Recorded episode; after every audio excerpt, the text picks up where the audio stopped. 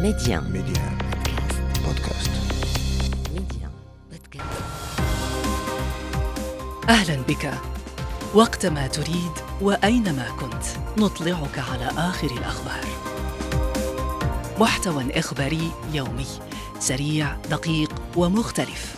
كل ما يهمك في العالم بنقرة منه. أنا مجدولين بن شريف وهذا أخبار كاست. على Medi1 بودكاست. مرحبا أهم الأحداث في عناوين. الطريق السيار للماء بالمغرب. مياه نهر السبو وصلت إلى نهر أبي رقراق في ضخ تجريبي. إذانا بقرب الانطلاق الفعلي للورش الضخم في مواجهة الجفاف وشح الموارد المائية. في قلب موجة الحر عواصف رعدية تضرب فرنسا وإيطاليا وسويسرا مصحوبة بحبات برد عملاقة فماذا عن احتمال وقوعها بالمنطقة المغاربية؟ وسط تنامي نكسات فرنسا في مناطق نفوذها بالقارة الإفريقية. الرئيس إيمانويل ماكرون يكشف الخطوط العريضة لسياسة باريس الخارجية للمرحلة المقبلة. إلى التفاصيل. الأمن المائي للمغرب عنوان المرحلة بعد سنوات من الجفاف. بعقول وأياد مغربية استقبل الطريق السيار للمياه الرابط بين سبو وأبي رقراق الدفعة الأولى من المياه في ضخ تجريبي جرى أمس على مستوى العرجات. عملية الوصل بين الحوضين ستمكن من تزويد ساكنة الرباط والدار البيضاء بما قد يصل إلى 400 مليون متر مكعب من الماء الصالح للشرب سنويا. الورش الضخم يتحقق في وقت قياسي وفاء التوزري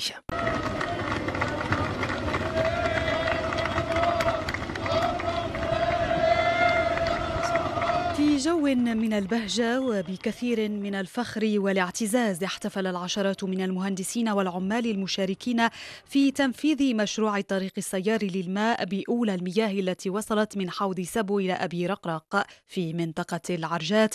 انطلقت الاختبارات لإعطاء الانطلاقة الرسمية للطريق السيار للماء الذي سيصل بين حوضي سبو وأبي رقراق الهدف. كما سبق أن قال الناطق الرسمي باسم الحكومة المصطفى بيتاس هو تأمين تزويد محور الرباط والدار البيضاء بما قد يصل إلى 400 مليون متر مكعب سنويا من المياه في ظل تراجع نسبة ملء السدود بسبب قلة التساقطات وموسم الجفاف. وهو مشروع الذي يستهدف نقل المياه من الحوض ديال السبول اللي فيه نسبيا واحد الوفرة إلى الحوض ديال أبي رقراق اللي من خلاله سوف يتم تلبية الطلب على مستوى الرباط والدار البيضاء وفي شطر إن شاء الله آخر غادي تكون مراكش إن شاء الله في مستوى ثاني الكلفة. ديال هذا المشروع هي 6 المليار ديال الدرهم. مشروع فيه مضختين اثنتين 66.5 كيلومتر من الأنابيب فولاذيه بالقطر ديال 3200 ملم الصبيب هو حوالي 15 متر في الثانية. هذا المشروع أنجز 100% من طرف كفاءات مغربية وفي وقت قياسي. سنة واحدة عوض أربع سنوات. ويندرج ضمن الأوراش الكبرى التي أطلقها الملك محمد السادس من أجل تحقيق الأمن المائي للمملكة المغربية. بفعل التغيرات المناخية طقس غير مألوف يجتاح العالم منذ أسابيع.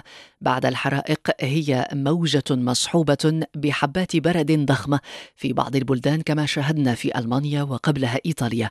تغيرات تثير القلق والفوضى في أوروبا لجمعها بين حرارة عالية وتساقط الثلوج فهل نشهد مثلها في منطقتنا؟ عبد الحكيم الفلالي المختص في المناخ يجيب من خريبكا المتتبع للحالة الجوية بأوروبا خلال الأيام الماضية يسجل بأن درجة الحرارة عرفت انخفاضا ملموسا بفعل نشوء ضغوط جوية منخفضة بإسبانيا ثم كذلك بالسواحل الإيطالية ثم كذلك بالشرق المتوسط ثم كذلك بتونس. وهو ما سمح بتوغل كتل هوائية رطبة قادمة من المناطق القطبية. العواصف التي تم تسجيلها ببعض البلدان المتوسطية بتونس وكذلك بإسبانيا وغيرها ترتبط بكون المنطقة في الأيام الماضية منطقة التقاء الكتل الهوائية الحارة القادمة من المناطق الحارة الجنوبية ثم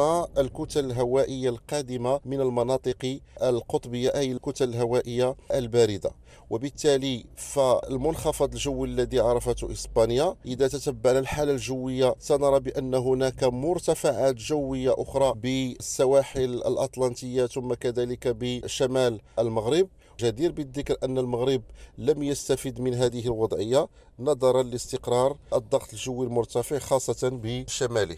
في تونس من المتوقع أن يشهد الطقس اليوم سحبا عابرة تكون أحيانا كثيفة مع خلايا رعدية مصحوبة بأمطار غزيرة في وقت وجيز بمناطق أقصى الشمال مع تساقط البرد بأماكن محدودة. إلى مصر وصل اليوم رئيس مجلس السيادة السوداني قائد الجيش عبد الفتاح البرهان في أول زيارة خارجية له منذ بدء القتال المسلح في السودان قبل نحو خمسة أشهر. وكالة أنباء الشرق الأوسط المصرية نقلت بأن الرئيس المصري عبد الفتاح السيسي استقبل البرهان في مطار العلمين قبل إجراء مباحثات بين الرجلين. في زيارة حساسة يرافق عبد الفتاح البرهان وزير الخارجية المكلف السفير علي الصادق ومدير عام منظومة الصناعات الدفاعية الفريق أول مرغني إدريس سليمان. مصر محطة أولى قد تليها محطات خليجية. خلال المؤتمر السنوي لسفراء فرنسا حول العالم قالت وزيرة الخارجية الفرنسية كاترين كولونا إن الانقلابيين في النيجر سيخفقون وقد أخفقوا بالفعل مضيفة بأن الأحداث الأخيرة في هذا البلد الإفريقي تؤكد أن المؤسسات الديمقراطية مهمة وأنه لا يوجد انقلابيون يتحلون بالديمقراطية. في كلمتها اعتبرت رئيسة الدبلوماسية الفرنسية أن علاقات فرنسا بالبلدان الإفريقية ينتظرها مستقبل جيد. قبلها رسم الرئيس الفرنسي إيمانويل ماكرون خارطة طريق سياسته الخارجية للسنة المقبلة في مواجهة وضع دولي يزيد صعوبة وتعقيدا ويضيق هامش المناورة أمامه في مناطق عدة من العالم. في خطابه السنوي في قصر الإليزي أبرز ماكرون أولوية حماية مصالح فرنسا محذرا من مخاطر تراجع دور أوروبا في ظل تعقيدات حرب أوكرانيا. فأين نلمس مكامن الخلل في دبلوماسية ماكرون؟ لا سيما في المنطقتين المغاربية والساحل من مراكش.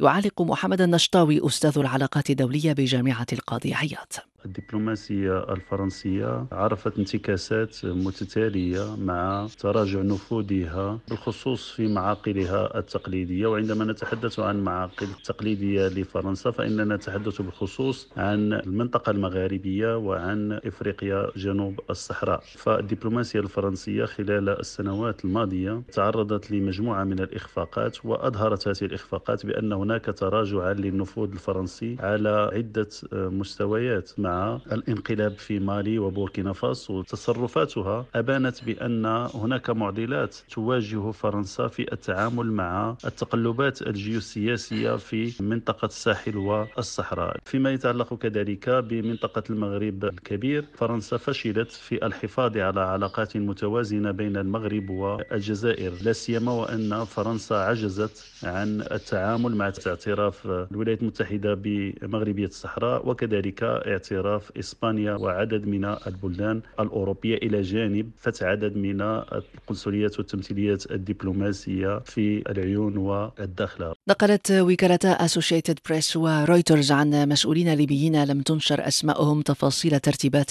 التي أفضت إلى عقد أول لقاء من نوعه بين وزيرة الخارجية الليبية نجلاء المنقوش ونظيرها الإسرائيلي إريك كوهين في روما مع الإشارة لدور مفترض لرئيس الحكومة. وفقا لأسوشيتد بريس فإن رئيس حكومة الوحدة الوطنية الليبية عبد الحميد الدبيبة كان على علم بالمباحثات بين وزيرة خارجيته التي أقالها ونظيرها الإسرائيلي في السياق نفسه.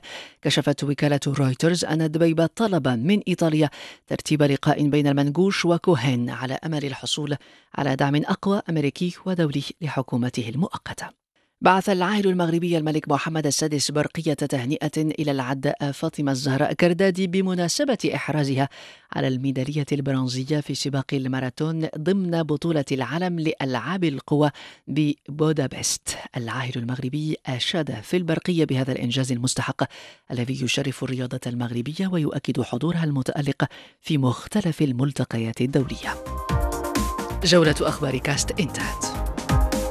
أخبار كاست اختيارك. اختر أن تشترك معنا.